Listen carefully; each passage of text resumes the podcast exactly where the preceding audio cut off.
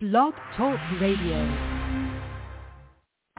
All right, all right, all right, all right, all right. This is Watchman on the Wall. This is end time. End time. End time. End time ministry coming to you from Warren, Ohio, going on down there to uh, Atlanta, Georgia.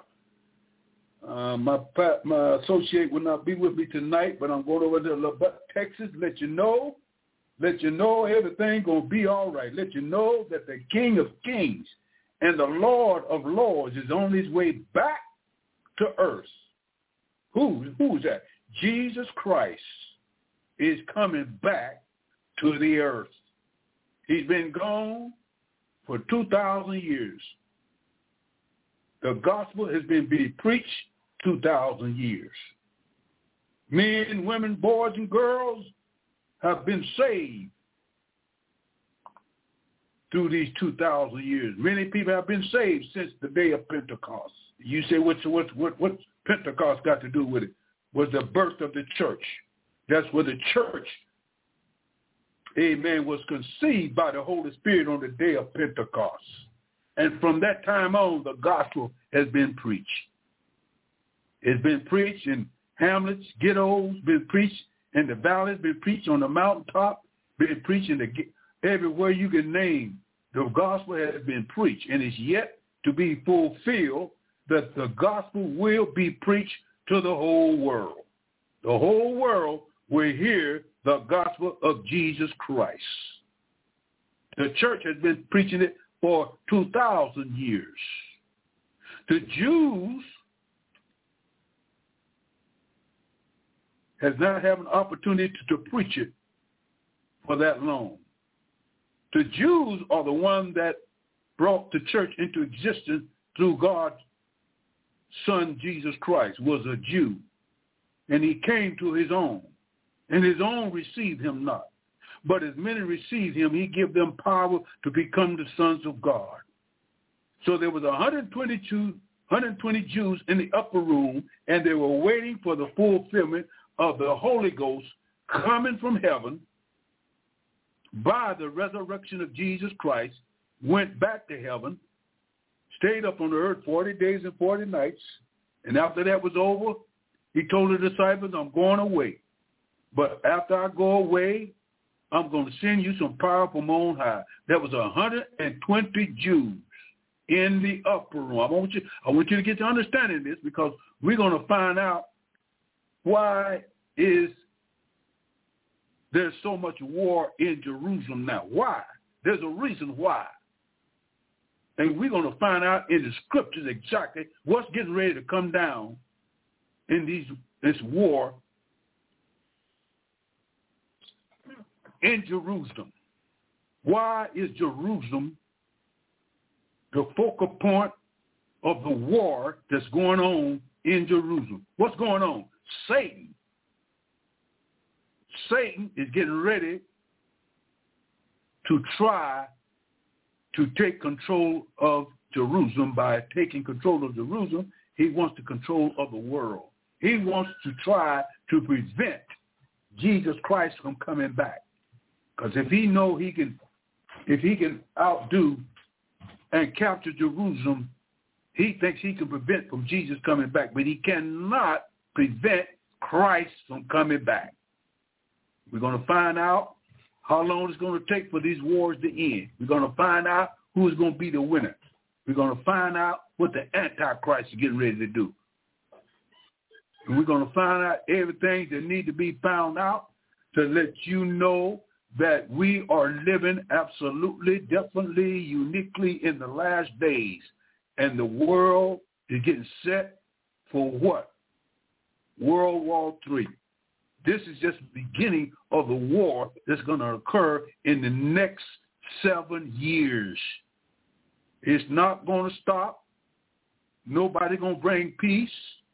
The only one that's going to bring peace is when Jesus Christ split the sky and come from heaven with the church and meet the battle of Armageddon. That's when Jerusalem will find peace the Prince of Peace has to come in order for the peace to be on this earth. This war is going to affect every individual on the planet. It's going to affect every organization. It's going to affect the economy. It's going to affect the political, and it's going to affect the religious world because the religious world don't like the return of the Lord Jesus Christ. The religious world. I'm not talking about the church. I'm not talking about born again believers. Born again believers that they know Jesus Christ, they want him to come back today. Amen. They want Jesus Christ to come back now. Those that's not connected with the world and fooling around and all hemmed up in the world, they want Jesus to stay where he at. But the born again, baptized believer filled with the Holy Ghost on fire for God is looking for the return of the Lord and Savior Jesus Christ today. I know who I am. I know I'm looking for him any minute. But I know right now he's not going to come right now. The reason why, because Jerusalem has to be ransacked. Jerusalem has to come on its edge, almost utterly destroyed before Christ comes back. And now we're in the preparation of all these armies, all these Arabs, all the Hamayas, and all the Hezbollah, all these Arabs. The Muslim world wants to take control of the city of Jerusalem. Why? Because Satan says, I got to stop Jesus Christ from coming back. Just like he did when he was born in the manger, wrapped in the swaddling clothes. What did he try to do? Herod said, I got to kill all the firstborn under two years old because I want to make sure that I kill this baby born in the manger. And guess what? He made a failure because he killed all them babies. He still did not get to Christ. And Satan says, if I don't want to ramsack nobody, I'm going to try to get rid of them before they get here because I know he get here, he's going to do something. And the devil now has been on the prowl for 2,000 years to stop the loving God, the God of Isaiah, the God of Jeremiah, the God of Israel from sending his son back to this earth so that everything can be straightened out because it's not going to be straightened out right now. Never. Never. Man is not going to straighten out.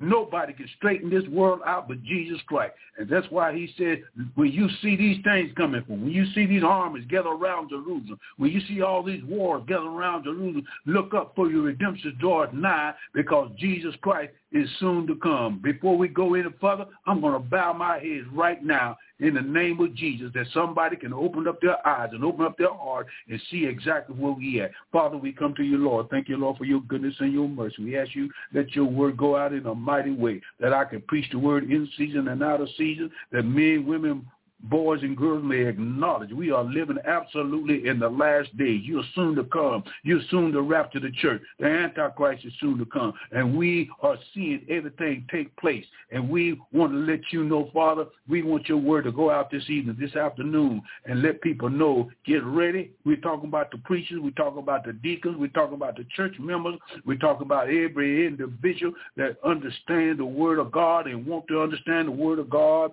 Get ready. Get your soul right with the Lord Jesus Christ, and we realize the only way you can get it right is through the cross. If you don't come to the cross and repent of your sins and believe on the Lord Jesus Christ, as our Lord and say, we know that, Lord, and we want you to open up our eyes, open up our heart. In Jesus' name we pray. Amen. This is Watchman on the Wall. This is Elder G. Bazaar letting you know, don't you worry about it. Don't you worry about it. I've been preaching this too long. I've been preaching this gospel 58 years ago in 1965, I was preaching about this end time war that's coming up in Jerusalem right now. Because when I was preaching it, Jerusalem was in confrontation with the same nation that they're in confrontation right now. We're living in the last days, my friends. Let me tell you, I'm not playing with you. I'm not joking with you. I'm telling you exactly what what's getting ready to happen pretty soon. We already can feel it right now because a lot of people don't want to talk about it. A lot of people don't want to see it. But it is here. It is here. The Antichrist is waiting for a specific time in which he will come on the scene. And let me tell you, I know I, I, I visualize that he's not going to come this year, but I'll tell you one thing, next year somebody to have to come down here and straighten this out. And it's not going to be the Antichrist. But the Antichrist is going to come on the scene, and he's going to give a false hope. He's going to give a false peace, and the world going to think he is Jesus Christ. And now this war is going to try to manifest the going to manifest the Antichrist. And when he come on the scene, he's going to the Jewish people. He's going to go to the Jewish people and make a covenant with them that he will give them peace for seven years. Ooh, seven years of peace coming from the devil because the Antichrist is an instrument of Satan, and he's working on it now. He's working on it now. And Satan got the nations of the world going against Jerusalem ever since Jerusalem became a nation. When did Jerusalem become a nation? Jerusalem became a nation in 1948. 1948, he became a nation. And listen to what God says in his word that he's going to do for Israel. Amen. Listen to this. In the book of Ezekiel, in the book of Ezekiel, 2,600 years ago, God spoke, God spoke to Ezekiel and told him exactly what's going to happen in the days of end times. I'm going to start at the 12th verse, and you can pin this down, Ezekiel 36 and 12. The Lord is speaking to Ezekiel, giving what? The blessings of the land of Israel and what would happen in the last days. Listen what he said. Yeah, I will cause men to walk, walk upon you, even my people Israel, and they shall possess thee, and thou shalt be their inheritance, and thou shalt no more henceforth beheed them of men.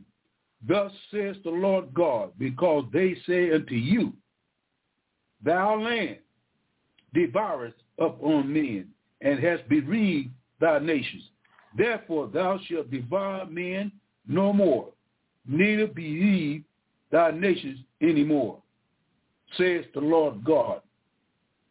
Neither will I cause men to hear in these shame of the heathens any more, neither shalt thou bear the reproach of the people any more, neither shalt thou cause thy nations to fall anymore. Moreover, the word of the Lord came unto me, Ezekiel saying this, son of man, when the house of Israel, now listen, listen what it says. It says, son of man, when the house of Israel dwelt in their own land. Now, I want to tell you something, not making a long story short. The land belonged to God. God gave it to the Jew. The Jew was supposed to have that land, and they were supposed to keep that land.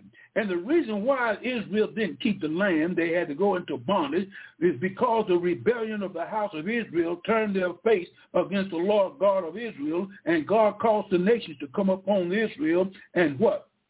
And make chastisement upon the Jews to let them know, I am the Lord thy God. Don't go after heathens. Don't go after idolatry. Stay in my realm. Stay in my will. Stay and obey me. And Israel did not do it. They rejected the word of God and they rejected their Messiah. When Jesus Christ came, he came to his own, and his own received him not. And because they did not receive Jesus Christ as Lord, Savior, and the King of the Jews, God brought chastisement upon them. He whipped them. He whipped them because of disobedience. That's why they could not stay in the land, because they went a whoring after other gods. They refuted God. They disobeyed God. They, they, they, they, they lied on God, and they knew that God had brought them out of the land of Egypt, and they still went after Egypt. And God said, you're going to pay for it. He said, whatever you sow, you're going to reap. And Israel have reaped nothing but tragedy because they have rebelled and returned, turned, turned away from the loving Savior. Now listen to this. Son of man, the house of Israel. He said, the house of Israel dwelt in their own land. They defiled it by their own way and by their doings their way before me as the uncleanliness of a removed woman. They became unclean like a menstruous woman. They became filthy like a minister's woman, and I brought them out of the land of Egypt. I took them down to Mount Sinai. I took them all across the desert of of of of, the, of, of, of Saudi Arabia, and I let them stay in the wilderness for 40 years to teach them a lesson. And when they got up in the land along with milk and honey, they had problems trying to get there. They had problems staying there. They had problems trying to uh, obeying God, and God brought judges. He, uh, he, he, took Joshua and told him to divide the land. Then he brought judges, and the king of the, the people of Israel didn't want a judge. They said, "We we want a king." He gave them a king. They still rebelled, and he said, "Now look, I'm gonna send you the Prince of Peace. I'm gonna send you the Lily belt of the Valley. I'm gonna send you the King of Kings. I'm gonna let him be born in the manger, wrapped in swaddling clothes." And they still rejected the God of Israel. And so the Lord said, Son of man, when the house of Israel dwelt in their own land, they should defile it. They did. By their own way and by their doings, their way was before me as an uncleanness of a removed woman. Wherefore, this is what God said I'm going to do to Israel. I pour my fury up on them for the blood that they have shed up on the land and for their idols wherewith they have polluted it. This is God now. This is God telling Israel what I'm going to do with y'all. And he loves his people. He loves his people. Israel is the apple of God's eye. God has been with Israel ever since the birth of Israel. And Israel came through Abraham, and Abraham was a friend of God. And God promised Abraham, I'm going to bless your seed. And out of your seed, I'm going to rise up a nation that will obey. I'm going to do it. I'm going to do it. And in the rising, he's still rising Israel up because Israel is on his way back. But before he gets back to the rightful place, God says you're going to go through hell and you'll go through high waters because I'm trying to teach you a lesson. He said, now listen, I am the one that my father sent. If you believe on me, you will have eternal, eternal life. If you believe it not, you shall be damned. And the Jews said, no, we want another Messiah. Jesus Christ said, I come in my Father's name, and guess what? You won't receive me. But if somebody else come in some his own name, you will receive me. What was Jesus talking about? He was talking about the Antichrist. Jesus Christ was talking about the Antichrist. When Christ came the first time, he came to his own, and he was a true Christ. He was a true Messiah. He was the rose of Sharon. He was the lily of the valley. And they say, we don't want you because you come in your father's name. And we don't want we don't want you to come in your father's name. We want somebody to come in their own name. And coming in their own name means this is satanic power because the Antichrist is going to come in his own name. And he said, y'all going to receive him. Y'all going to receive him. So I'm going to have to teach you a lesson that you are wrong. You are trying to be justified by the law. You are trying to keep Judaism because what? When Christ said when he died on Calvary's cross, the veil temple rent from top to bottom, the old sacrificial offering was done. It was done. Ain't no more of that. And the Jews are saying today, and they're trying to bring back the old sacrificial offering. That's why they want to build a temple. That's why they want to offer up sacrifices of animals and heifers. That's why they want to bring the priesthood back. But Jesus Christ said, I, he said, Jesus Christ said to himself and to the world, I am the way, the truth, and the life. No man can get to the Father but by me. You cannot get to the Father with Judaism. You cannot get to the Father with sacrifices of animals. You can't get to the Father by building another temple. You got to get to the Father by coming by Jesus Christ because now Christ has paid the price for sin, death, hell, and the grave. And the blood of oxen and heifers could not pay for the blood of sin, for it was a covering. But the blood of Jesus Christ can take a sin away. And now Jesus Christ done died and rose again, and he's getting ready to come back. But he said before they come back, Israel, Israel, the Jews are going to go through a seven-year tribulation. And the seven-year tribulation is on its way. And it's on its way because when this war starts, it's going to last seven years. Good God Almighty. In other words, ain't going to be no peace pact. The only peace pact that will come is going to be a false one, and that's going to be the Antichrist, because peace cannot come until the King of Kings comes. The peace of the, the peace cannot come until Jesus Christ come back. Listen what it says. In the 19th verse of the 36th chapter of Ezekiel, he says, And I scattered them among the heathen. Talking to Israel now, not the church. The church ain't even here in in uh, Ezekiel. The church ain't even mentioned in Ezekiel. The church don't come until Jesus Christ comes and he tells his disciples, he tells brother Peter, upon this rock I'm going to build my church and the gates of hell shall not prevail against it. And the only way he could have built his church the only way Jesus Christ could have built his church is that he had to have a nation that would be able to bring the Messiah into the world. He had to have a nation in order for a nation to write the Holy Scriptures, and he had to have a nation that would live holy and show an example to the heathen nation that there's only one true God that rules the heaven and earth. There's only one true God that's the Almighty. There's one true God that came from nowhere because he's everywhere and since he's everywhere, there's nowhere for him to come. We're talking about the God of creation. We're talking about the God of gods and the Lord of lords. And in the 19th verse, he said, and I scattered them. Scattered who?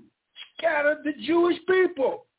They were scattered all over the face of the earth from what? 606 BC until 2000, until 1948. They were scattered all over the earth. They were dispersed practically for 2,600 years. They were scattered from the north, the south, the east, and the west.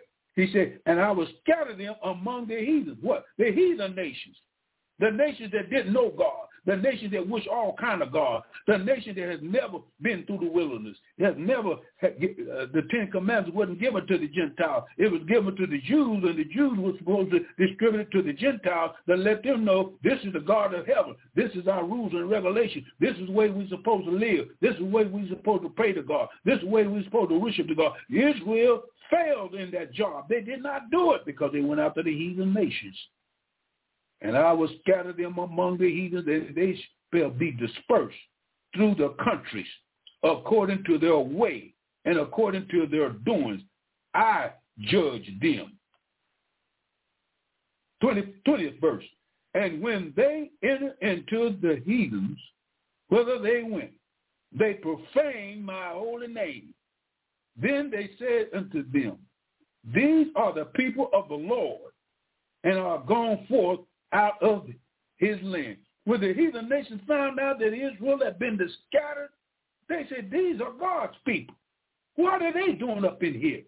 Why ain't they in their own land? Why ain't they praising the praising the God and offering sacrifices to animals? Why ain't they doing that? Because they rebel against God Almighty. They rebel against the God of Zion. And when they entered to the heathen, whether they went, they profane my holy name. This is God talking. When they said to them, these are the people of the Lord and are gone forth out of the land. But I had pity for my holy name, which the house of Israel had profaned among the heathens, whether they went. Therefore, say unto the house of Israel, Thus says the Lord God, I do not, I do not this for your sake, O house of Israel, but for my holy name's sake, which ye have profaned among the heathens. Whether you go, Israel failed.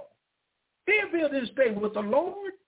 The minute they got the, the minute the Lord brought them out of bondage, the minute they start sinning, the minute he brought them out of uh, adversity and the minute they start sinning. Hey, God said, I wish y'all would stop this because every time you start up rebelling me and going after other gods, guess what? I'm going to bring chastisement on you. And Israel has suffered more chastisement upon this planet than any other nations.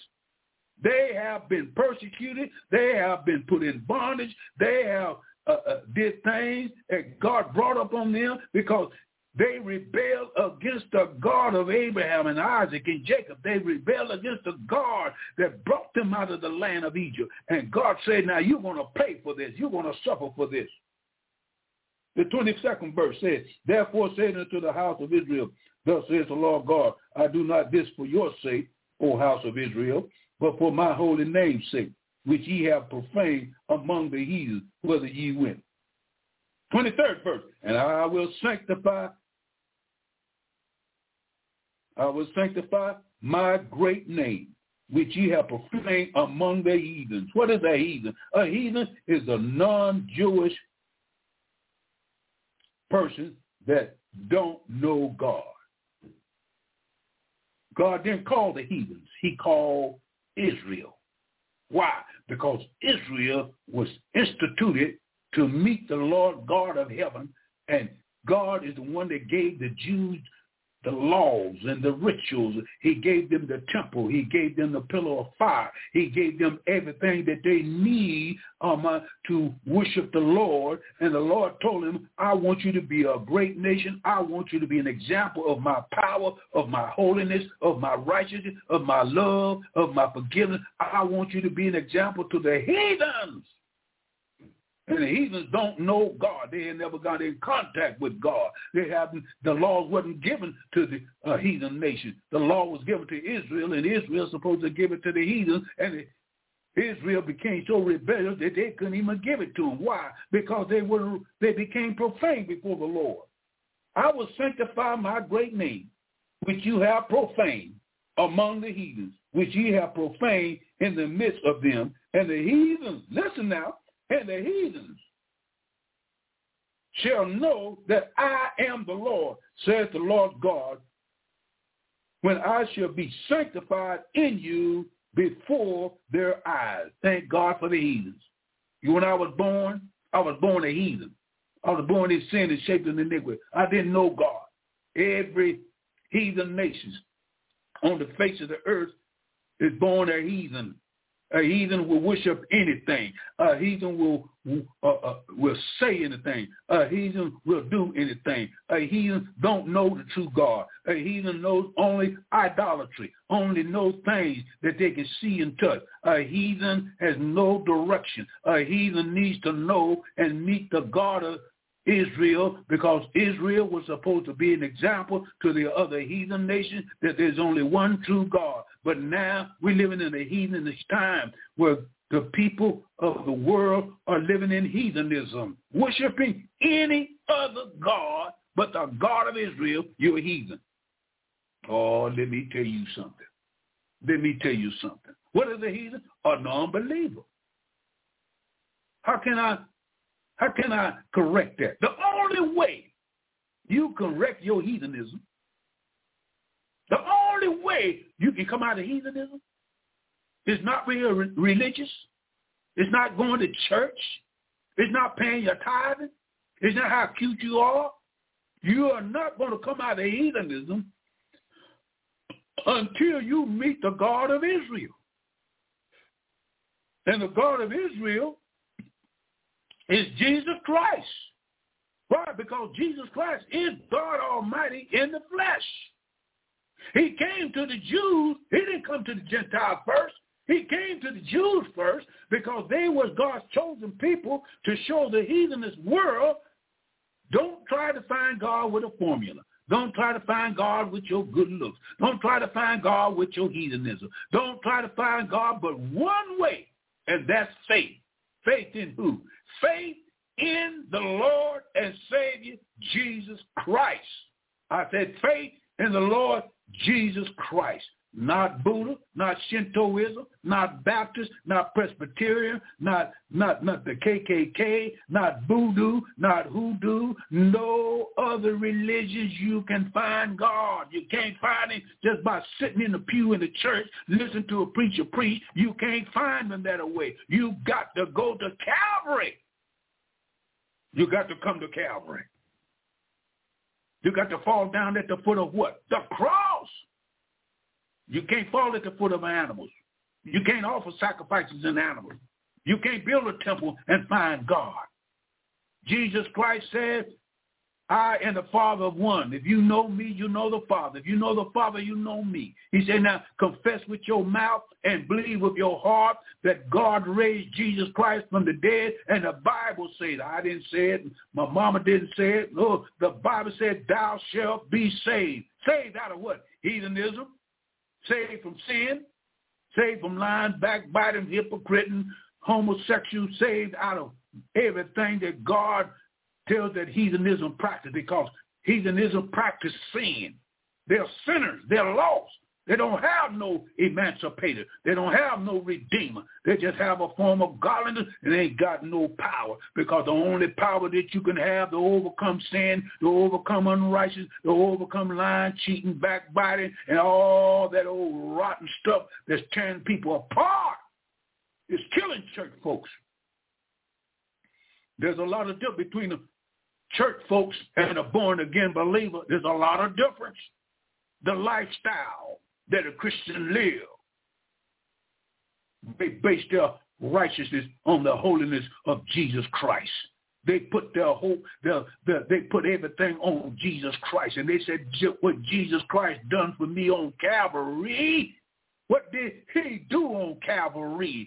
He took the sins of the world he took the whooping. He took the beating. He took the spitting. He took the kicking. He took the nails. He took the crown of thorns. He took the spear in the side. He took everything that sin laid on him. And sin killed him. What sin? The sins of the world. What sin? My sins. Your sins. And you, let me tell you, you're a low down person. You're a low down person. Listen to what I'm saying.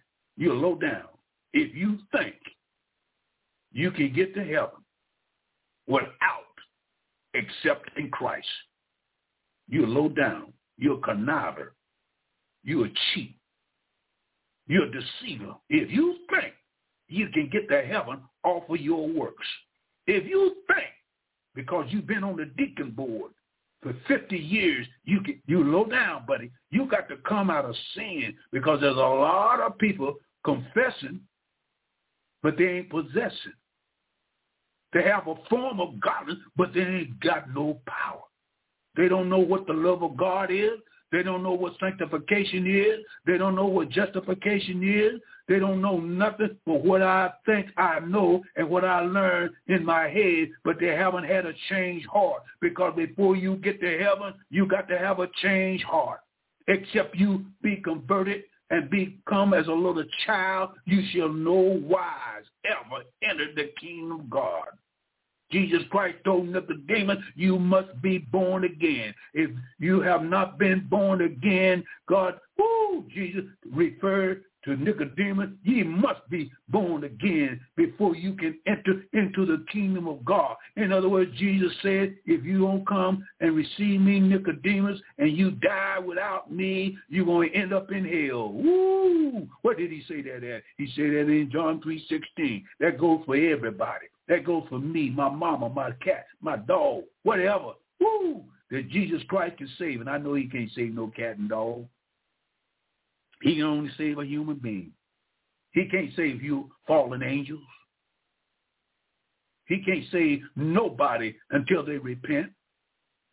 God can't force himself on you. God can't pound it in your head or pound it in your heart. You got to willfully come to Christ and repenting of your sins. And here we got Israel in trouble. Israel has done everything but the right thing, and the Lord is telling Ezekiel back there Ooh, in about 6 BC. He was telling them about what it takes. I will sanctify my great name, which you have profaned among the heathens, which ye have profaned among the midst of them. And the heathens shall know that I am the Lord, saith the Lord God, when I shall sanctify you, set you apart from sin. That's what sanctification is. Sanctification means your soul is set apart from sin. It's not jumping and shouting. It's not speaking in tongues. It's not putting on long dresses. It's not wearing certain attire, Sanctification can only come by the blood of Jesus Christ. When he sanctify your soul, that sanctification through the blood of Jesus Christ sanctify your soul, and now you have become a child of God through faith by repenting of your sins. And guess what? You have a growing. You got to grow in. You got to grow. You got to grow. You got to grow. When you get saved, you don't acquire all at one time because you got to grow in grace of the Lord and Savior Jesus Christ. There's a lot of things you got to go through in order to get to that point where you can say, I know I've been saved. I got it. I know it because Christ changed my life. And since he changed my life, there's some things I just can't do anymore. And if I do do it, God will chastise me. Because the only thing a born again believer can receive after he gets saved, if he if, if he becomes disobedient and wayward, the only thing that can happen to him, God is going to chastise him. He's going to whip him, just like he did David, just like he did Samson, just like he did Saul.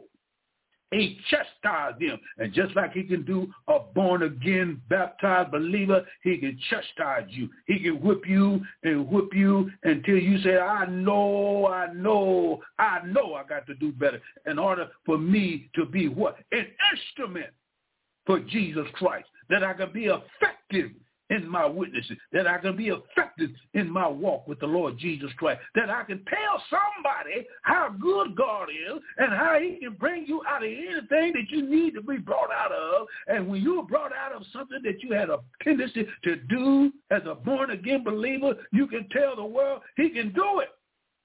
God can do it smoking, drinking, gambling. Some Christians smoking, gambling, they're whoremongering. They need to be brought out of that. And God said, I'm going to whoop your behind. And there's a lot of church folks, born again believers, getting a whooping. Why? Because they won't obey. They refuse to obey. They're going to do it their way.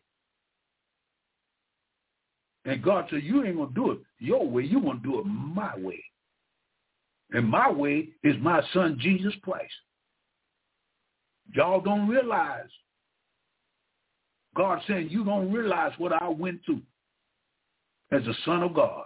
And Jesus Christ is the son of God, God himself in the flesh, manifested, seen of angels, justified by the Spirit, seated up in glory, coming back again. And in coming back, the world will be in a chaotic condition. And it's in a chaotic condition right now. And the reason why, because people are not listening to the word of God. They're not paying no attention to God. They think God is somewhere off on a far distance. They think he's in a mental institution. They think he's somewhere in a paper bag. Some think he's passed away and ain't came back. Good God Almighty, they're thinking anything to try to get away with the responsibility of knowing that it's appointed once for men to die.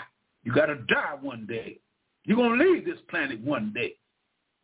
You're going to be planting some kind of roses, or uh, uh, uh, uh, uh roses, or lilies, Somebody gonna put you in the ground one day. If somebody don't put you in the ground, if you are saved and sanctified, when the rapture comes, you will be caught up to meet the Lord in air. So you might not have to go to the grave. But if you if you're in sin and in shame and sorrow, if you haven't received Christ as your personal Savior, and if you die without Jesus Christ in your life, sealed with the Spirit until the day of redemption. If you're not saved, from sin, death, hell, and the grave, you're going to die. If you die without Jesus Christ, I'm going to tell you something. It's going to bust hell wide open. You're going to bust hell wide open. Jesus said, Christ said, broad is the way that leadeth into destruction, and many go in thereat. And the world is taking the broad road. Church folks are taking the broad road. The preachers are taking the broad road. Bishops are taking the broad road. The liars taking the broad road. People are taking the broad road, and the broad road leadeth into destruction. And he says, straight is the way, straight is the gate, and narrow is the way that leadeth into life, and very few, very few people are going to make it to heaven. And everybody that talk about heaven don't mean they're going. The Bible says in Isaiah 5 and 14. 5 and 14. I'm just going to run there for a minute. Amen. Isaiah 5 and 14. Where are most of the people going? Let's see what Isaiah said. Now, if Isaiah said through the inspiration of God, you better you better check yourself. You better check yourself today. Why? Because Isaiah said in 514, 514 in Isaiah, here is the evangelist prophet, the prophet of the suffering servant. Listen what he said. 514 says in the book of Isaiah, it says this, 14 verse 5th chapter. He says, therefore, H-E-L-L, therefore hell has enlarged herself and opened up her mouth without measure. And their glory and their multitude and their pomp, the high class folk, and he that rejoiceth shall descend into it. And the mean man shall be brought down, and the eyes of the lofty shall be humble. Our zeal is telling us right now in the scripture, hell is going to be full. F-U-L-L. Full. Full of unregenerated souls. Unregenerated souls from the Old Testament and from the New Testament. Because in the Old Testament, the only thing that saved them from going to hell was the blood of the lamb in the Old Testament, the turtle doves and the red heifers. That was a covering in the Old Testament. And that blood covered their sins until the final sacrifice came. And the final sacrifice came, that was no other than Jesus Christ. And when Jesus Christ came, he died and rose again and shed his blood. It didn't cover the sin. It took sin out of you. It destroys sin. It eliminates sin. And that's why Jesus Christ went down in the bowels of the earth to set the captives free. Why? Because now the sin that the Old Testament was in, that blood of the lamb and turtle dove helped them there for that period of time until the blood of Christ was shed, and when it was shed, it took the sin out of those Old Testament saints. And guess what? They were qualified now to be and come in the presence of God Almighty. And when Jesus Christ rose from the dead, he brought them out of paradise, and they walked, oh, good God Almighty. They walked in the streets of Jerusalem just like John. They walked all the Testament saints that died before Jesus Christ, after Jesus Christ died and came back from the grave, he took those souls and got them out of paradise in the bowels of the earth. And he brought them in the presence of God Almighty. The reason why he was able to bring them in the uh, presence of God Almighty and himself is because that sin that they had was washed in the blood. Washed in the blood. No other power but the blood of Jesus Christ. No other way that a man can be saved but through the blood of Jesus Christ because the soul is in the blood. And it was God's soul in the blood of his dear son. And he shed it on Calvary's cross. And when he shed it on Calvary's cross, every drop, every drop was shedded on Calvary's cross. That sin that you've done was paid for. Now, what's your excuse? What's your what's your complaint? If Christ did all that for you, and you gonna tell me you're gonna go to heaven on works, you're gonna go to heaven on your good looks, you're gonna go to heaven on your mama and your daddy. You're going to go to heaven on your uh, consistency of going to church. You're going to go to heaven because you're in the choir. You're going to be go to heaven because you can sing. You can go to heaven. No, no, no, no, no, no, no, no, no, no. God don't want your righteousness because your righteousness is like filthy rags. God wants his righteousness.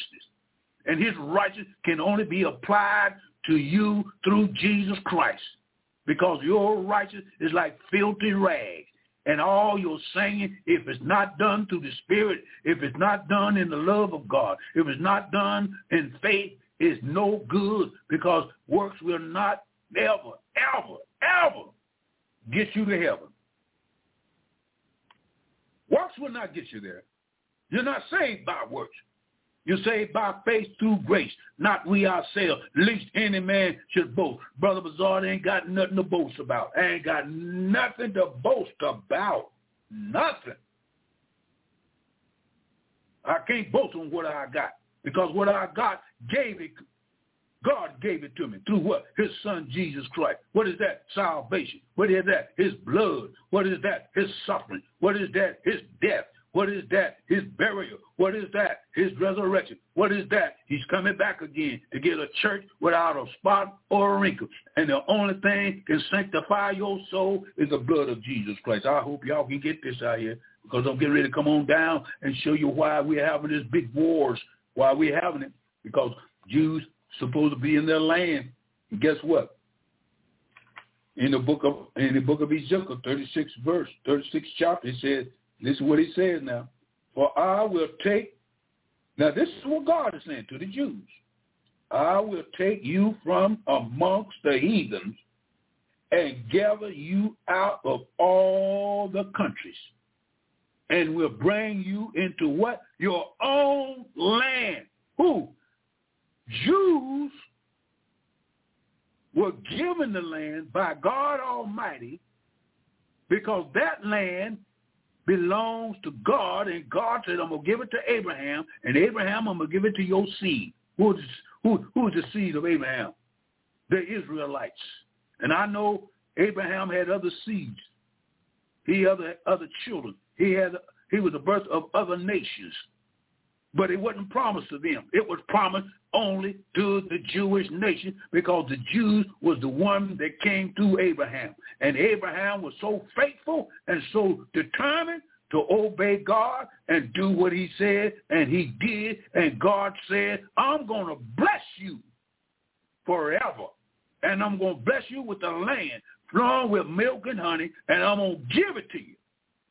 And if Israel obey me, they can stay in the land. If they rebel against me, I'm going to cast them out of the land, and I'm going to scatter them from the four corners of the earth. And before the, he said, before the end of time, I'm going to have mercy on them and bring them back into the land, and I'm going to give it to them, and I'm going to fight for them, and I'm going to defend them, and I'm going to let the world know these are my people through faith of Abraham, and I'm going to give him a desire what I said I'm going to be. So what I'm saying, Jerusalem belongs to God. And God gave Jerusalem and the land flowing with milk and honey to the Jews. David was the man that bought a portion of land off a Hittite of Jebus, and he, in the early time he called Jebus. And that place where David bought became Jerusalem. So Jerusalem was founded by David. David was a man after God's own heart. And he said, David, you are called the son of the, you are son of the Almighty. I'm going to give this land to you, and you shall be the king. One of the kings of Jerusalem was David. And David fought for Jerusalem. Many battles were fought in the Old Testament to preserve Jerusalem. David fought, Saul fought, kings fought. They fought, they fought. And God told them when they come up from the land from, from Egypt, I want you to get rid of all the heathen nations that surround you. Get rid of them. Kill them. Oh, no, God is mean. No, God ain't mean. He said kill them. If you don't kill them, drive them out. Why? Because I'm going to give this your land. You got a special, you got a special job to do. You got a special job to do at the end time. You got a special job to do because you didn't finish your job. I dealt with y'all for 483 years. And I told you I was going to bring you back in the land. 483 years, God brought Israel back from Babylon, from the Assyrian Empire, from the Babylonian Empire, from the Medo-Persian Empire, from the Greece Empire. I brought y'all back. When I bring you back, I'm going to let you dwell in the land because you got a job to do. And this job has not been fulfilled because you rejected my son, Jesus Christ. I cut you off. I cut you off when you crucified me. And not only the Jews crucified Christ, the whole world crucified Christ. The Gentile is guilty as the Jew. The reason why it was so hard on the Jew, because he came to his own. And when he come to his own, he come his own to what? Get them started to let the world know this is the kingdom, this is the nation that's going to bring the Messiah into the world. And they did. And when he came in, they rejected him. And by rejecting him, they, God Almighty, cut him off short of 490 years. Now get this now. 490 years, God promised I'm going to deal with you. He only dealt with them for 483 years. From 606 BC, break it on down to 445 BC, God had the Jews in Babylon for 70 years. 70 years they stayed in Babylon. And God said, since I kept you in 70 years, I'm going to deal with you seven times seven. Each year that you was in bondage, I'm going to, seven times each year that would make 490 years. The 490 years was cut short at the cross. When the Jews rejected Jesus Christ, God cut them off.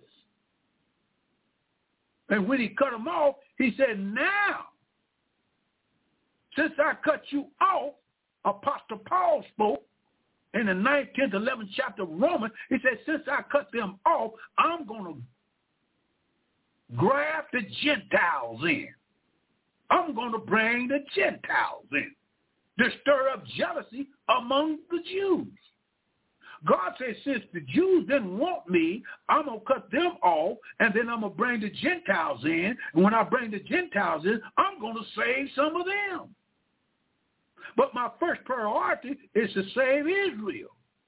And since Israel was stubborn in receiving Christ, then the Lord said, I'm going to cut them off to stir up jealousy so they can accept Christ. And since what? And since 35 AD, God with the Jews on the day of Pentecost.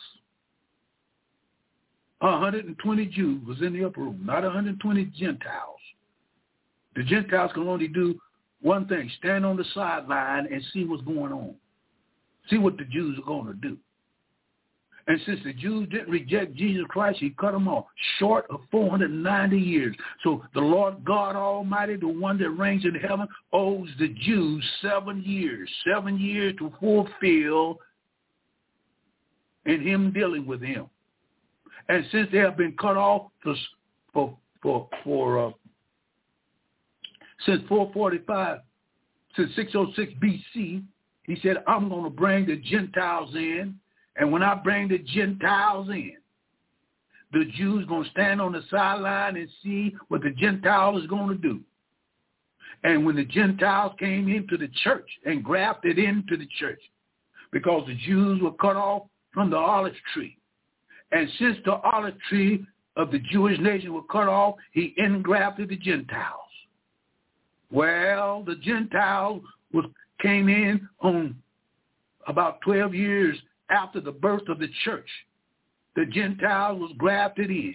When they was grafted in, then God said, I'm going to lay the Jews on the sideline for 2,000 years. But he said, in the last day, I'm going to regather the Jewish nation back into the land. And when he said that, he meant that there's a time coming when the Jews will become a nation for the first time over the period of 2,600 years. Well, it didn't happen until 1948. In 1948, the Jews, I said the Jews came back in Jerusalem And when they came back in Jerusalem, they they they they they they, they got into the land. And when they got into the land, they tell me the first thing that happened after they became a nation. Listen to this. 1948, President Harry S. Truman made a declaration that the Jews got a right to have a nation. And when they have a right to have a nation, then they would be able to do what God has called them to do. And from 1948 and 2000, until 2023, the Jews have been a nation for 75 years. And since they have been a nation for 75 years, they're getting ready to gather back into the land and plant the land and build Jerusalem up. Well, they have built Jerusalem up, and now they're in the land. And since they're in the land, they know that they're getting ready to meet their Messiah, not the true one, but the false one. And since they're getting ready to meet the false Messiah, the world went intangible. The world went crazy. The Gentile nation went crazy. The Arabs went crazy because they said, we don't want them in the land. We want to get rid of them. We want to destroy the Jewish people because they ain't right. But let me tell you, if God makes something, he can make it right. And since the Jews are back in the land, they're preparing to do what? I'm going to tell you what they're preparing to do. They're preparing, planning to build another third temple. This will be the third temple that they're getting ready to build. They're getting ready to offer old sacrificial offerings as they did in the Old Testament. They're getting the priests ready. They're getting the five red heifers ready. They're getting all this ready, thinking that this year Messiah, false Messiah coming, is the true Messiah. But before he comes, Jerusalem must suffer great wars, great wars wars ever since they became a nation. Ever since they became a nation, they have nothing but wars. Listen to this. This is news. This is biblical news. This is not politics. This is not nothing to do with politics, nothing to do with the economical, nothing to do with the religious world. This is God moving his hand up on the land of Israel to prepare them to meet their Messiah very soon. Listen, this is a timeline of major events in the history of Jerusalem. A city. What? God's city. A city that has been fought over, fought over 16 times in its history. During this long history Jerusalem has been destroyed twice, besieged 23 times, attacked 52 times, and captured and recaptured 44 times. The only city up on the earth that has been trying to eliminate and deteriorate and genocide the Jewish race by the heathen nation to get rid of them because Satan hates God. Satan hates Jesus Christ. Satan hates the Bible. Satan hates three people on the planet. He hates the Jew and he hates the Christian. Two people. Two kind of people on the earth Satan hates. He hates the Jew and he hates the Christian. Why? Because Christ is in the midst of it. Christ is the Son of God. Christ is the one that Satan met on the 40 days and 40 nights of Christ's temptation. Christ is, woo, Satan's sore thumb. Christ is God Almighty fighting against old Lucifer the one that tried to overthrow heaven, the one that tried to take the place of God, God eliminated him from heaven, cast him to the earth. And when he cast him to the earth, God made man in his image and in likeness of his own physical being. And Satan said, I hate man, and I'm going to destroy man. God said, you might destroy some, but you ain't going to destroy everybody Because God says, I got a few faithful people that's going to trust in me. Satan, yes, you're the God of this world. Yes, you got control of people's mind, soul, and heart. Yes, but I got some in there that's going to come out of sin. I got somebody that's going to worship me. I got somebody that's going to praise me. I got somebody in that's going to lift my name and carry my name. It might not be but a few, but that's all God needs, just a few. If you got a few, you can turn the world upside down. If you got a few, you can witness to people. If you got a few, you can tell somebody about the goodness that he's done. So what's going on, preacher? What's going on, deacon? During this long history of Jerusalem, 52 times attacked,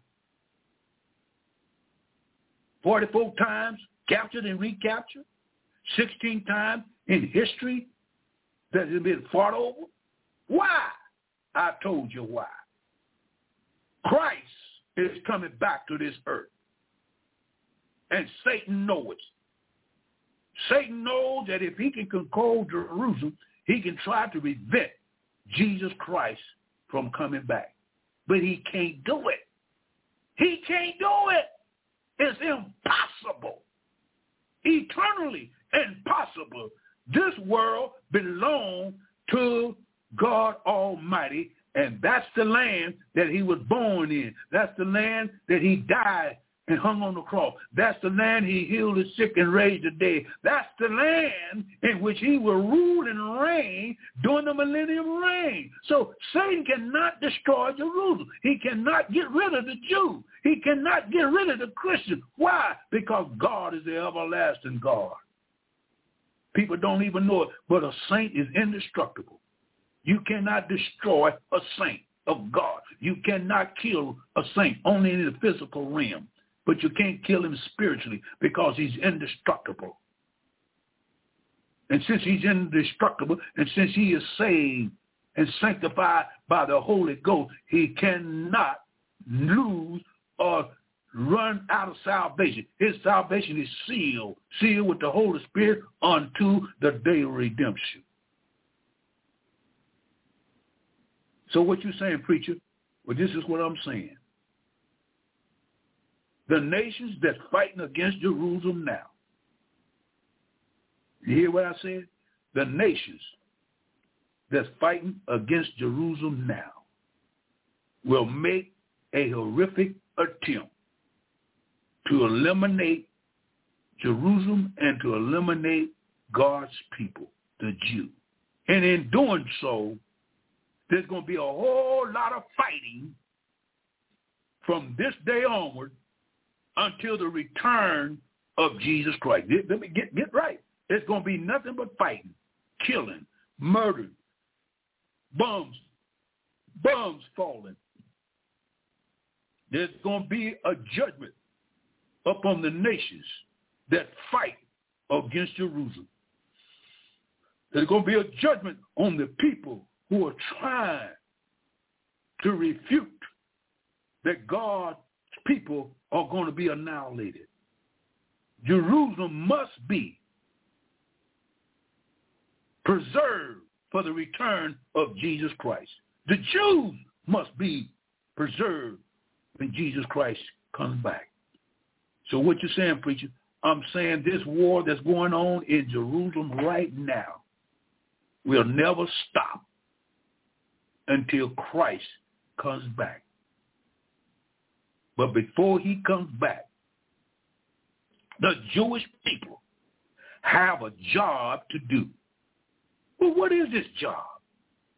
The job is the Jews are going to preach the gospel before Christ comes back. You hear what I said? The Jews are. The church mission is almost over. The mission of the church is almost over. It's almost over because really the church has never come out in the open and spread the gospel like they're supposed to be.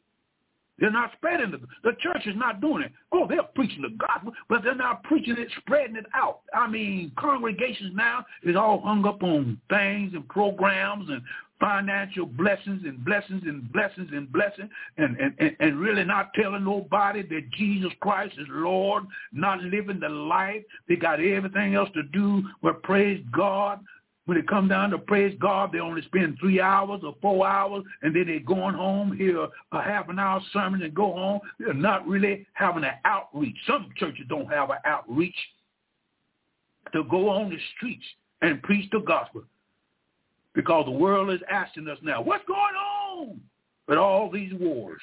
What's going on in Jerusalem? Well, Jerusalem is being set up now. Jerusalem is going to be the place where the Jews are going to preach for the last seven years. The seven years of what? The seven years of the gospel of the kingdom. The church right now is supposed to be preaching gospel of grace. The gospel of grace is almost over. And since the Gentile nations and the, the, the converted church are really not fulfilled their whole commission, the Lord is going to do something that the Jews can come in and finish it what they were supposed to do years ago, and that is fulfill the last seven years. The last seven years of preaching the gospel will be handled by the Jewish nation. The gospel of the church is being preached now and is coming to a close. The last church on the, the, the, the, podium is the church of Laodicea and the church of Laodicea is called a lukewarm church. The church of Laodicea is the last church age. The last church age, the church of the condition of the last church age is called this. It's called either you're lukewarm or either you're hot and cold. He said, you're neither hot nor you're neither cold, you're lukewarm. And the Lord says, since you're lukewarm, I'm going to regurgitate you out of my mouth. You got a lot of lukewarm Christians. A lukewarm Christian is a hypocritical Christian. They say they're Christians, but they don't have no power. They say they're Christian, but they haven't been sanctified. They say they're Christian, but they don't have the love of God. They say they're Christian, but they don't pay their tithe and an offering. They say they're Christian, but they're not telling the world that Jesus Christ is coming back again. And he's coming back to get a church. What kind of church? He's getting a church without a spot or a wrinkle. He's getting a church that's Woo, that's been regenerated. He's getting a church that has been redeemed. He got he's getting a church that's singing Woo, what they're singing. They're singing about the cross. They're singing about his suffering. They're singing about his love. They're singing about his forgiveness. They're singing about his justification. They're singing.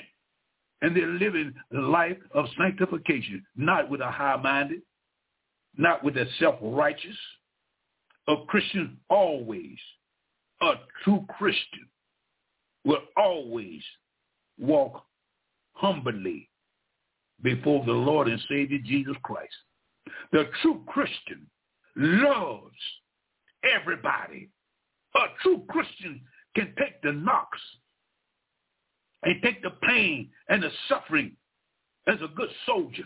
A, a, a, a, a mature Christian is concerned about the souls of men. A true Christian is, so, is concerned about the young teenagers. A true Christian is concerned about your soul. If your soul is not right with God, young man, young girl, if you out there film slamming and you having a good time, talking about I'm going with the crowd, let me tell you, you go with the crowd because the crowd is going to hell.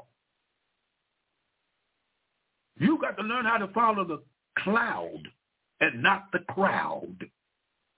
Because when you become a Christian, you're not going to have a whole lot of friends. You're not going to have a whole lot of buddies. You're not going to have a whole lot of uh, uh, uh, bros, you know, bros and sisters. You're going to have a very few people that's going to have an understanding of what kind of life you're living. Because this way, this Christian way is a narrow way. And very few will find it. But when you find that narrow way, it's the best way. It's the saving way. It's the grace of God when you can say, I've been redeemed. I've been redeemed. I've been washed in the blood of the Lamb. This last church, I'm going to show you why we're having these wars. We're having these wars because Jerusalem is going to be used as the gospel center of the world. Here's the church age. This is what the church is doing. This is what the church is saying. Third chapter of what? Revelation says, 17th verse, it says, because thou says I am rich. This is the false church. And increase with goods and have need of nothing. This is what churches are saying now. We don't have need of nothing. And know it not that thou art wretched. And if you're a sinner, you're wretched. If you're a sinner, you're miserable. Oh, you say, well, I feel good. No, I'm talking about your soul. If you're a sinner, you're poor. If you're a sinner, you're blind. If you're a sinner, you're naked. And I ain't talking about physical nakedness. I'm talking about spiritual nakedness. Yeah, if you don't know Jesus Christ, you're walking naked. If you don't know Jesus Christ, you're walking blind. If you don't need, if you don't know Jesus Christ, you're poor. If you don't know Jesus Christ, you're miserable. Why do you think people today are killing and murdering and raping and suicide? Why do you think the rich might have a whole lot of money, but they're living crazy. They're living wild. They're living saying there's no God. They're living saying I don't need God. They're living any way they want to. Be. You're miserable. You're wretched. And Jesus Christ said, now you neither hot nor cold. So I'm going to spew you out of my mouth. I'm going to vomit you up. In other words, Christ never have come into your life. He have never been in your life. Because when he come into your life, you become like him. You love like him. You shout like him. You sing like him. You walk like him. You forgive like him. Why? Because Christ lives in you. And as you grow in Christ every day, you might be going to church every day, but you're not growing. You might be going to church singing and shouting, but you're not growing. This is a personal relationship I'm not looking for you to help me to grow. I'm, I'm looking for you to help me to more understand the word of God. Help me to win some souls. Help me to be on fire for God. Help me to encourage somebody else. But you don't get in this in the house too much more. So these wars that we're having. Satan is working behind the scene. This is what he's trying to do.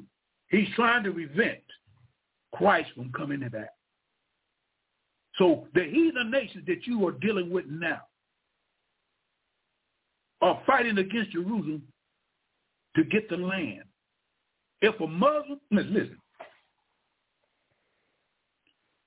if the Muslim world and the Arabs and the Palestinians and the Assyrians and descendants of the seed of Abraham from uh, uh, from his uh, married women, not from Sarah, because Sarah was the mother of Isaac, the promised seed.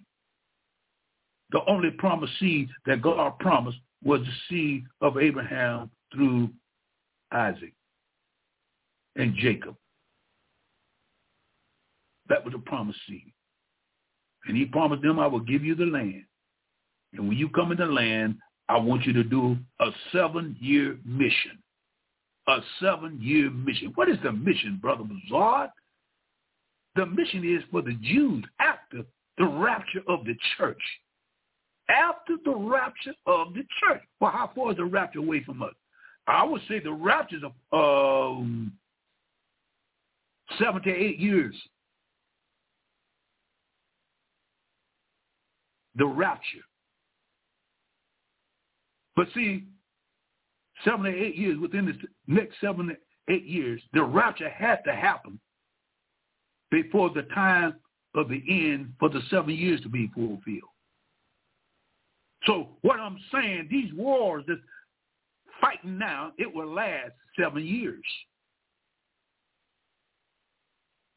But before the seven, before it can happen, something has to happen, which has already happened, and that is war has already started about 14 days ago.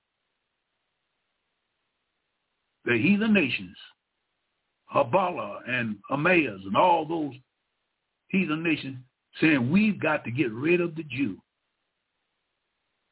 And let me tell you something. If you think, if the devil thinks that he can eliminate the Jews and go over there and conquer that land, they are a fool and a double fool.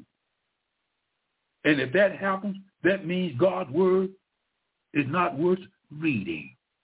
If that, I said, if that's if that's going to happen, don't even read the word of God. The wars that's getting ready to come up, if if they don't happen, don't even read it no more.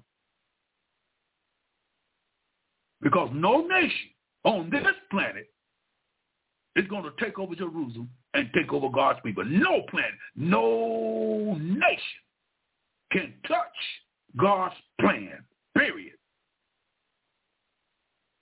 So this war is going on. This war will go on until 2030. But that ain't all. This is beginning of a war. There's another war coming. Another war coming called the Ring of Fire. The Ring of Fire. And the Ring of Fire is 10 nations. 10 nations now, right now, is preparing over there in the Holy Land. They are preparing to get 10 Confederate nations and surround Jerusalem. Yep. They're going to surround Jerusalem. Because this war that's going on now, the Jews are going to win it. Then after they get through with that, the nations, 10 nations are going to confederize themselves to go down and make an attack.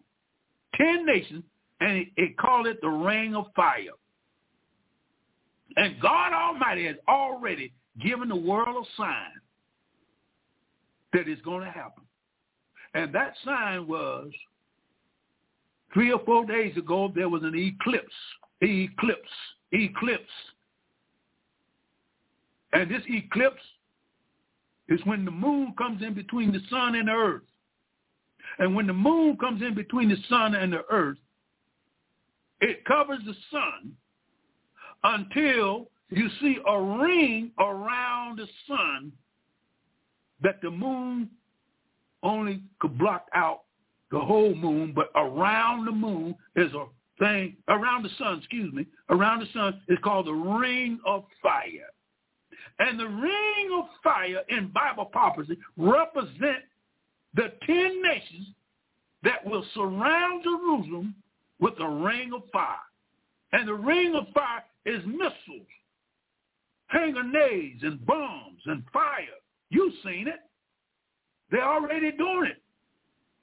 But these nations that's standing on the sideline now is going to get confederate with the other nations, and they're going to make an attack to eliminate the Jews by the ring of fire. That ain't all. After they fail that, after they fail that, they're going to say, well, we can't get rid of them. We got, we got, we got, we got to find a world leader that can get these countries together because we can't beat them. You can't beat the Jews. You can't. So they're going to have what? They had 23 times they've been seized, 52 times uh, uh, captured and recaptured. So now they're getting Confederate nations. Come on down there and let's do it in. And it's going to fail. Got to be sometime next year. But they're working on it. It might be this year, but I believe it's going to be next year. You're going to see the ring of fire. And they're already working on it. They're already deciding what nations are going to come in and join in to encircle Jerusalem and come down on Jerusalem for the final blow. But God said, you touch Israel, you touch the apple of mine eye. You touch Israel, judgment is going to come upon you like a bullet. You touch my people and you run against them, a curse will fall on you.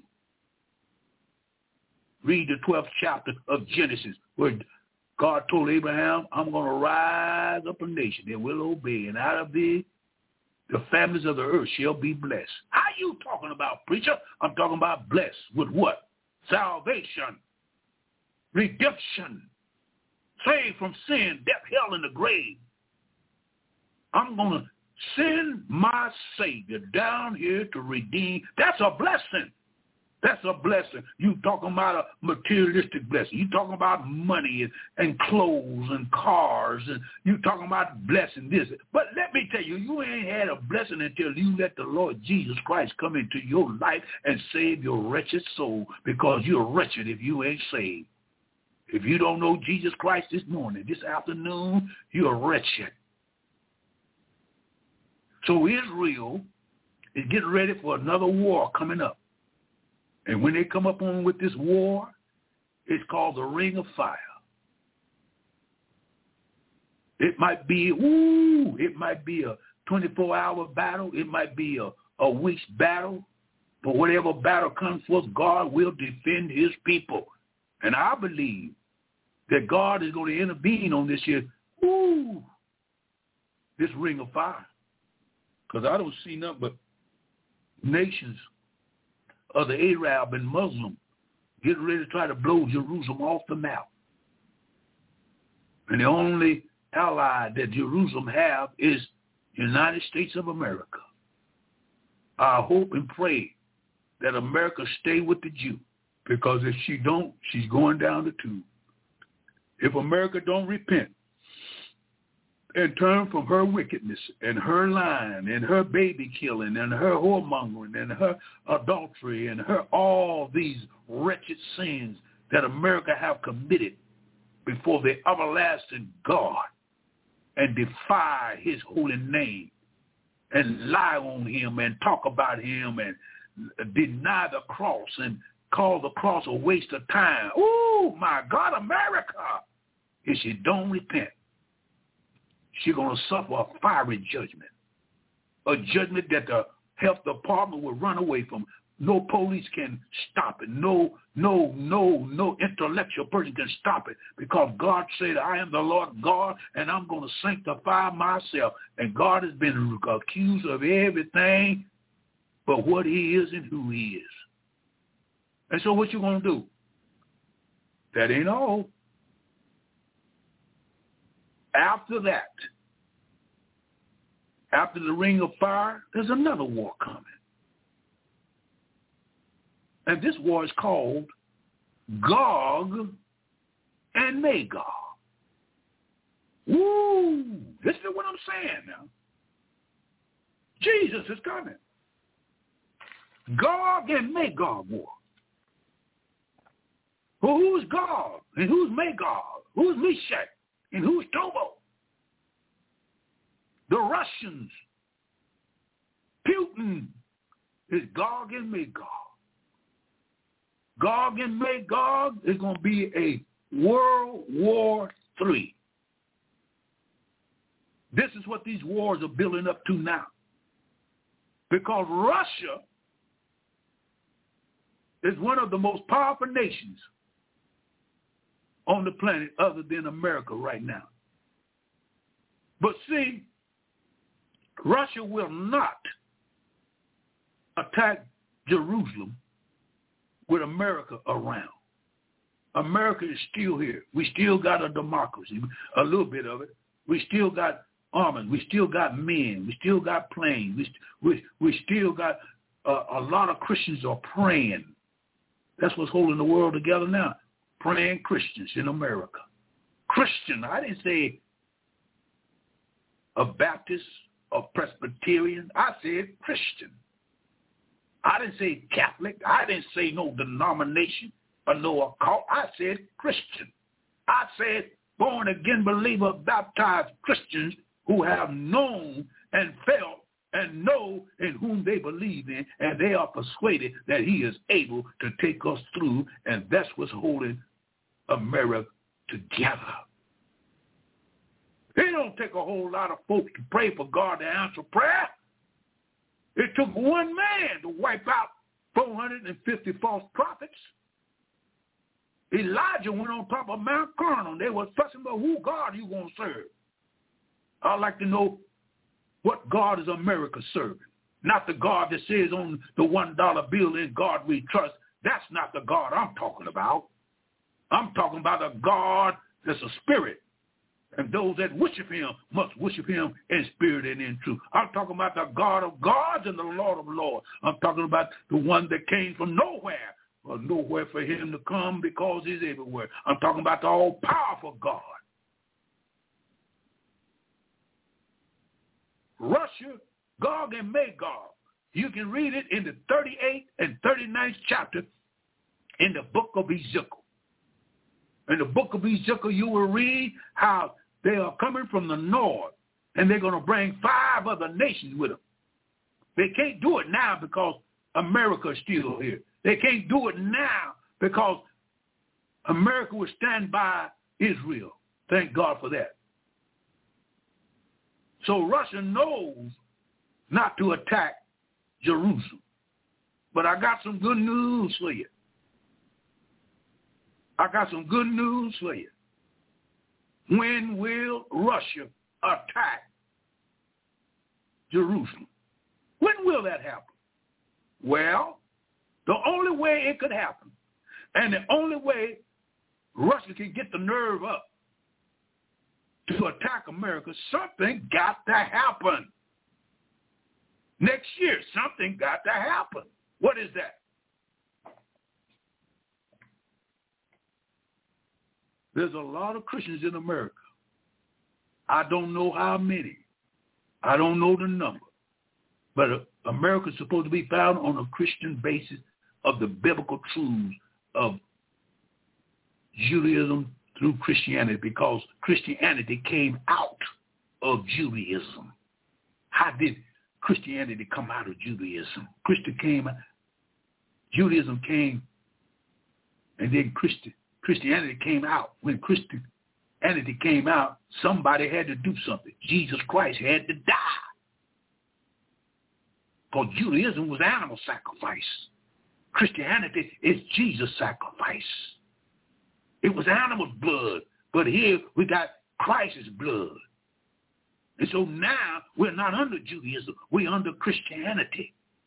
Christ in you. Christ redeemed you. Christ filled you with the Holy Ghost. Now you're a Christian. And it only takes one Christian to make 10,000 to fly away on your left and on your right hand.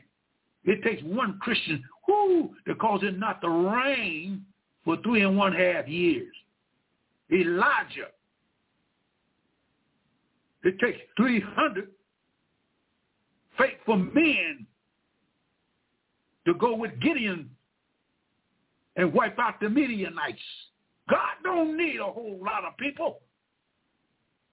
And America got some few Christians in America that's praying.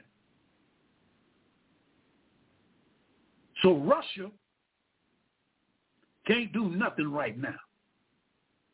But guess what's going to happen? In order for Russia to get the bold and get the get the nerve to make an attack upon Israel, the church has to be removed. Get me now. The church has to be removed from the earth. Every born again believer from around the world will have to to be excommunicated from earth to heaven in a moment of a twinkling of an eye. So when the rapture occurs, it will affect America. All the Christians that's born again in America will be excommunicated in a moment of a twinkling of an eye. Where did they put America? America won't have no Christians on this earth to be as strong as she is now through the Christian faith. In other words, Christians in the military, Christians, the postman, Christians in every aspect of American society and in other societies. They will be missing. And when they miss it, it will bring America down to a third-rate nation. When the rapture occur, when the rapture occur, whether you in your bathroom, whether you on the street, whether you in the grocery store, whether you sleep, whether you took a vacation, wherever you at, you will be excommunicated in a moment of a twinkling of an eye. You will stand before the judgment seat of Christ, which is the Bema seat in heaven. And America will be left here with nothing but sinners. Sinners will be left here on America soil. Church members will be left here in America. Every nation will experience the rapture of the church. Because the rapture basically is for one kind of people, one kind, not two kinds, not varieties of kinds. One kind of people, amen, will be gone at the rapture. Born again, baptized believers that have given their life to Christ. And that means if you get saved tomorrow, if you get saved right now and the rapture happens tomorrow, you're gone. If you in prison and you get saved in prison and the rapture happen a minute after you get saved, you're gone. Babies will be gone. Christians will be gone. Nobody won't be here but sinners and wicked people left here. Left here on the earth. Your mama, your daddy, if your mama saved you ain't, and ooh, my God, do you imagine the toil and the disaster is going to hit the earth, plain flat, falling out the sky, automobile accidents, people running to the churches trying to find out what's wrong, preaching. What happened? Don't you know what happened? No, the rapture. Oh, I don't believe in that. Hey, well, you might not believe in it now, but I guarantee you, you might believe it after after it happened because a lot of people gonna be deceived and thinking nothing to it, but it's gonna be the rapture in America will not have the power. The churches won't be able to preach no more. There won't be no more church after the rapture because why? The gospel is going on the outside, outside of the church buildings. You don't have to worry about blessings and uh, uh, uh, uh motivation speeches and anniversaries and banquets and conventions. You don't have to worry about that no more because it ain't going to be the focal point of the first priority. Yeah, because I'm going to tell you what's going to happen. The rapture is going to occur, and the dead in Christ will rise. And we that remain alive shall be caught up to meet the Lord in the air. And when we meet the Lord in the air, it's going to leave the earth void of saints. And when the saints are gone, then the Antichrist will rise. The Jews will believe that he is the one that's coming on the scene. But he's not coming from the sky. He's not coming from the deserts. He's not coming from nowhere. The one I'm talking about, Jesus Christ, is not coming from the desert. He's not coming from church service. He'll be coming from the sky. But Jesus Christ don't come until to the end of the tribulation period. The Antichrist, he comes at the beginning of the tribulation period. He will consider himself as being Jesus, and the Jews will accept him. And the Jews will tell him, do you agree with us building the temple? And the Antichrist will verify with a covenant. And this covenant will be signed by the Antichrist. And it can't be signed until the rapture of the church occurs. And when it's signed, the Jews will accept that Antichrist as being the true Christ. But he won't be. He'll give a seven-year pact. He'll tell the Jews that we're going to give you a seven-year pact peace, peace pact. And the Antichrist said, I will protect you from all nations that surround you. I will protect you. And I will give you my covenant of signing the pact that you can rebuild the temple and that you can start your old sacrifice offering up again. And the Jews are going to believe that this is Christ, but it's not going to be Christ. And the first three and one half years, you re, you recall when I told you that the Lord God owes the Jews seven years? Well, the seven years will be handed over to the Jews at the rapture of the church. Because the preaching of the gospel will be done by the church. The church will be done with the ministry of the gospel of Jesus Christ. We will be in heaven receiving our rewards and praising God and worshiping him in spirit. We'll be gone. G-O-N-E, gone. And then judgment will fall upon earth. The signing of the pact by the Antichrist sixth chapter of Revelation says that the Antichrist will come riding on a white horse. Now listen, don't look in the sky and try to find a white horse. This is a symbolic of the Antichrist riding on a white horse because a horse represents victory. Victory. The white is represent false religion. Good on the outside, but corrupt on the inside. And the Antichrist will come with peace and safety. Sign the pact. That will begin the seven-year tribulation. When he signs the pact, he goes out to conquer. When he gets through conquering, a black horse, a red horse comes. The red horse represents war. That red horse represents World War III that Russia will start up because this war that's going on now will not be successful in deteriorating Jerusalem. The ring of fire and the war that's going on now will not be victorious for the Arab nations. After the rapture of the church, America cannot be able to, to help the America uh, help Israel. And Russia, woo, here we go. Russia, I don't know how many Christians are in Russia.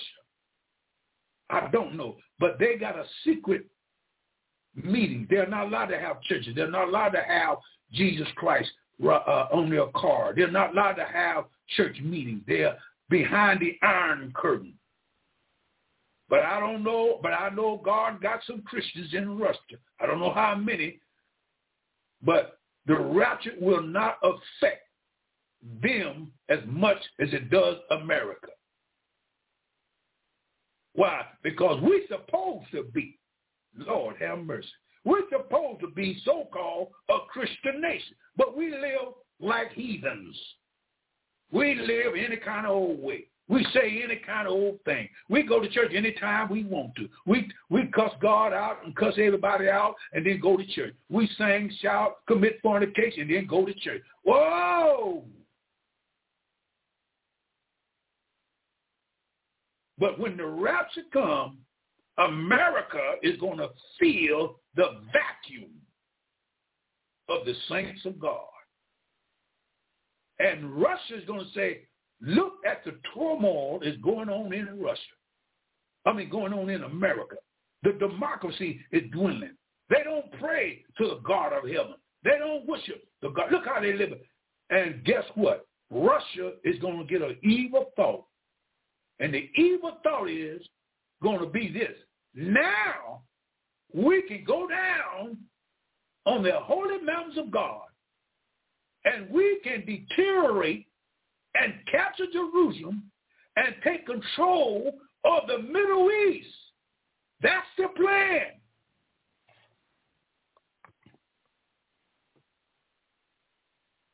That's the plan. By, by next year, by next year, Russia is moving into a position to gather five nations with them. Can I, ooh, let me tell you something. Five nations next year. These five nations, let me name them. Let me name them for you. Please let me name them. In the 38th chapter of the book of Ezekiel, 38, 4.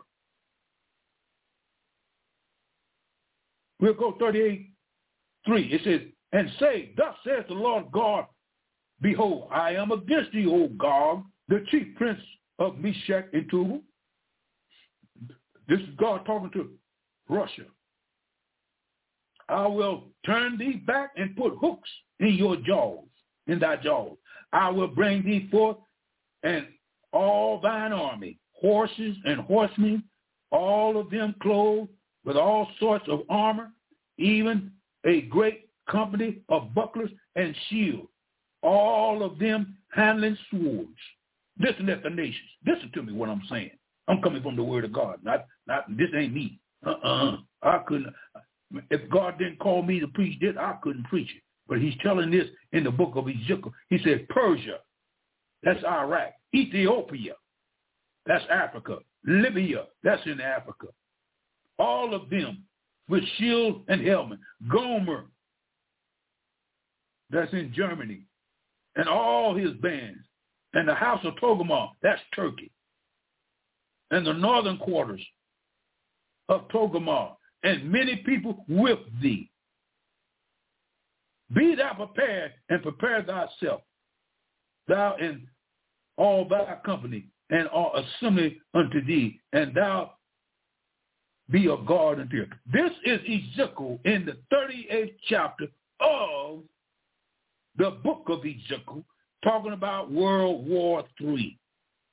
The main aim is for Russia to do is go down and take the oil, take the potash, which is fertilizer, take all control of the Middle East and get rid of Israel. That's their plan. And they picked a time in which America cannot be able to help them like we're helping them now. I wish we could help them more. I pray that they get some help real quick. Because on this battle, America and no, listen, listen, listen, no other nation will have the gall enough to go against Russia. No other nation on the planet will be able to go against Russia. China ain't going to go against Russia. These small countries, Venezuela and, and, and Canada, and these folks ain't going to be able to touch Russia. Russia got bombs that can kill you, kill you seven times over. In other words, it could wipe out the population of certain areas of the earth seven times. So Russia, which is the bear, don't want to mess with Russia. The only one that might make, mess with Russia now is America. And at this time, America will not be in the position because of the rapture of the church. And since the rapture of the church has occurred, America will be in a state of confusion, trying to regroup from what done happened. Don't you realize what's going to happen? You sitting around here, oh, what's going to happen to the world? Oh, it's coming to an end. No, the world ain't coming to the end. What it is, is judgment is coming on the face of the earth. And people are not even concerned about it. People ducking their heads. People going into all kind of frenzy. People on drugs and on alcohol and on the sex thing. Folks are having a form of godliness and no power. People are crying. Babies are dying. Woo! People are shooting and killing and jumping off of buildings. People are going mad because Christ is getting ready to come back. And it ain't going to be long. You're going to look for me, and I'm going to be gone. Gone where? I'm going to meet Jesus Christ. I ain't thinking about all this stuff going down here. I'm concerned about it. I'm concerned about people's soul. Are you saved today? Do you know Jesus Christ? If you die today, or die tonight, and let me tell you, you ain't got no guarantee. I ain't got no guarantee I'll be here tomorrow. You ain't got no guarantee you going to be here tomorrow. You're an insufficient individual person that if you don't have God in your life, you ain't got nothing. And nothing from nothing leaves nothing. And you got to have something to have, you got to have something and know something to know where you get ready to go if you accept Christ. If you don't accept Christ, you know where you're going. If you don't know Jesus Christ, you know where you're going. You're going to hell, not because I want you to go, not because I'm jumping up and down. No, I'm I, I'm I'm concerned about what you believe and what you are facing your faith on. You're facing your faith on Jesus Christ. Go ahead and do it. I'll shout up and down for it. Trust him. Rely on him. Depend upon him. Hope in him. Let him know, Lord, I'm a wretched old sinner. I'm an old backslider. I don't backslid. Lord, I'm a hypocrite. I'm pretending. You need to come on and get right with the Lord tonight, today. Don't wait. What I'm saying, you want to know the answer. Why are we having these wars? And why this here war was started 14 days ago over there in Jerusalem. Christ is getting ready to come back. And Jerusalem has to be here. And the Jews will have to be in control of Jerusalem as far as the end time. Because when Christ comes back, when Christ comes back, at the end of the seven-year tribulation that will fulfill the 490 years that God said, I'm going to deal with my people. A remnant of the Jewish nation will be saved, and Jerusalem will be here. And Christ, listen to this now, Christ will stand on the top of the Mount of Olives and come back and eliminate the devil and put him in the bottom of the pit and fight, fight the last war, which will be all nations will meet the Lord God Almighty, his son, Jesus Christ, at the battle of Armageddon. The battle of Armageddon is when all nations will come against G, uh, come against Jerusalem, and Jesus Christ will come back with the church on a white horse. Get with me, please. On a white horse because he's going to open up the sky wide. And the moon going to turn to blood. And the sun's going to refuse to shine. And the earth is going to shake. Sixth chapter of Revelation says it's going to shake. And the sun's going to go out till men will cry out to the mountains as they mountains fall on the higher from the one that sitteth on the throne. It's going to be a time. You talking about a time. The partying will be over. The church going will be over. The prayer meeting will be over. The fasting and praying will be over. Woo! Wars will end at the Battle of Armageddon. That will be the last war on this side of the millennium reign. After the millennium reign is over, there's going to be one more war. Lord, have mercy. Do y'all understand what I'm saying? So don't try to new, don't try to read the newspaper and, and exclude it away. when you hear the TV coming on and they say they don't drop another bomb and another baby that's being killed, that ain't gonna that ain't gonna that ain't gonna stop. Bloodshed everywhere. People wonder why why Jesus Christ is getting ready to come back. And me, I've been preaching this gospel for 58 years. Just like I'm doing it now. I ain't dropped a beat. I ain't skipped a beat. And I ain't jumping no rope. I believe with all that I know and all that I God revealed to me next year, next year, next year, there's going to be a havoc that sweep over this earth. There's going to be times and times of trouble. People are going to, eyes are going to open up wide. Preachers are going to be repenting for not preaching the cross of Christ the sanctification of Christ, the justification of Christ, the holy living of Christ, they're going to repent. They said, Lord, we didn't come out of Revelation because we didn't think you don't want us to know. God wants you to know the whole Bible and know what's going what's going to happen so you can prepare yourself to meet the living God. Because you're going to meet him. Oh, yeah. You're going to meet him. You might get away, but there's a warrant out for you. At the judgment time, there's a warning out, and God don't miss nobody. My friends, let me tell you something. I'm serious as a heart attack. And if I know I was going to have a heart attack right now, I say, Lord, don't let me have it until I get through with this session tonight. You want to know why there's fighting in Jerusalem? Because the devil says, I want to rule the world. I'm going to get rid of these cracker I'm um, cracker box Jews. I got to get rid of it because I don't. I, I you know what the devil say? I don't send Hitler. I don't send the Spanish Inquisition. I don't send Russia. I don't send every nation that I can find to wipe these folks out. That's the devil now.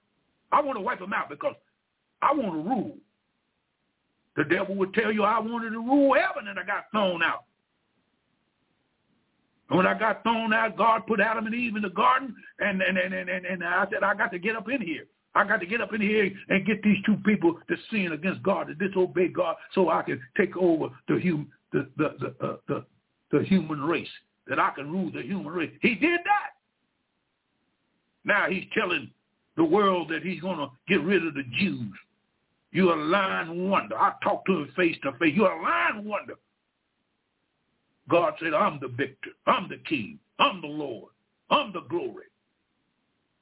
At the end of the tribulation period, God is going to bind Satan. 20th chapter of Revelation. He's going to bind Satan in the bottomless pit for what? 1,000 years. 1,000 years. Going to handcuff him.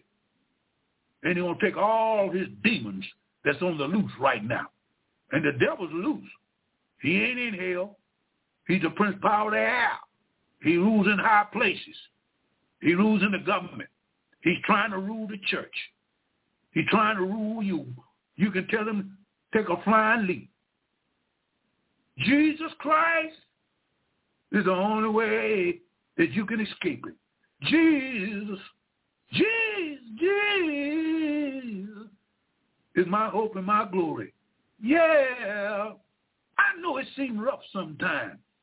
Mm-hmm. You may be having problems in your home. You may be having problems on your job, but after a while, whoa, when the world is unfit to live in, after a while, John the Revelator said in the 10th chapter of Revelation, I'm getting ready to close. After a while, I seen an angel come down from heaven with one foot on land and one on sea. I seen him with a little book in his hand uh, that says, uh, time, time that now shall be no longer. Yeah, somebody asked me a question the other day. Say, oh, who to preach the gospel mm-hmm. when Jesus gets to church? Yeah, but I said, don't worry about that. Go to the book of Revelation at the seventh chapter, you'll find that John said, I saw four angels standing on the four corners of the earth, and I'll get ready to bring judgment on the world. But he said, don't do nothing yet. I got to do something. He said, I'm going to seal 144,000 Jews. Who going to preach the gospel when the church is gone? Good God Almighty. Somebody said 144,000. John said, I got 12,000 from Judah. Yeah. Yeah, Lord have mercy. I got 12,000 from Reuben. Yeah. And I got 12,000 more. Mm-hmm. And they're coming from the 12 tribe of Israel. I'm coming after a while. He said from 12,000, I got, mm, I got, I got, listen here, listen here what I'm saying. I got 12,000 uh, that's coming from Reuben. I got 12,000 that's coming from Gad. I got 12,000 coming from Asher. I got 12,000 coming from Nephilim. I got 12,000 coming from Manasseh. I got 12,000 coming from Simeon. Simeon. I got 12,000 coming from Levi. I got 12,000 coming from Issachar. I got 12,000 coming from Zebulun. I got 12,000 coming from Joseph. I got 12,000 coming from Benjamin. And if you multiply that, you got 12 times 12,000, and you get 144,000, where the 12 tribe of Israel will be preaching uh, the gospel of the kingdom after the church yeah, after the church is gone, they're going to be preaching for! They're going to be preaching for three and one half years. They're going to be preaching for 42 months. They're going to be preaching for 1,260 days. And they're going to be preaching that Jesus uh, is coming back uh, and he's coming back to set up the millennial kingdom. Whoa, yeah. And then after they get through preaching for the three and one half years, uh, John said, wait a minute, wait a minute, wait a minute. He said, uh, I see something that I've never seen before. I see see, I see a number that no man can number. Where did these come from?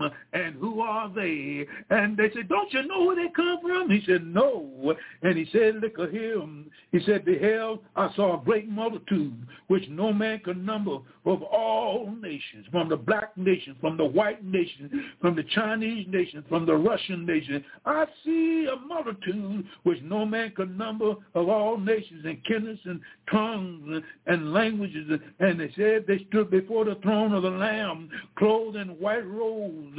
Yeah! And palms in their hand. Thank God! Thank God. There won't be no racial indiscrimination at mm, this preaching. I don't care if you're white or black mm, or yellow. Mm, I don't care if you're poor. Mm, if you want to drink a water, Mm-hmm. You don't have to worry about a white fountain or a black fountain. They tell me Jesus said he's that living water. Come on and get a drink. And this number, my God, my God, this number, this number that accepted Jesus Christ after the rapture of the church, this number that no man could number, will be a worldwide revival. God will revive those that hear the gospel from the Jewish nation now the Jews are going to preach the gospel for 1,000 260 days around the clock, 24-7. It'll be on the internet. It'll be on like the fiber. It'll be on, woo, it'll be on megabytes and trigabytes. It'll be around the world, and people will hear it on the cell phone. They'll hear it on the YouTube. They'll hear it on Twitter. They'll hear it on uh, TikTok. They're going to hear it. Good God Almighty. Yes, they're going to hear it because the gospel will be preached for the first three and one half years. And guess what? Satan said, this why I was determined to get rid of the Jews and get rid of Jerusalem. This is why I'm fighting against the Jewish people and want their land. This is why the political world can't do nothing about it. This is why the world of economics can't do nothing about it. This is why the religious world got to stand on the sideline and just look at what God is going to do with the Jewish people. He's going to use them. He's going to glorify them. He's going to let them know, these are my people, and this is the seven years that I owe them from 490 years, and they're going to preach the gospel. And Millions of people will accept Jesus Christ during the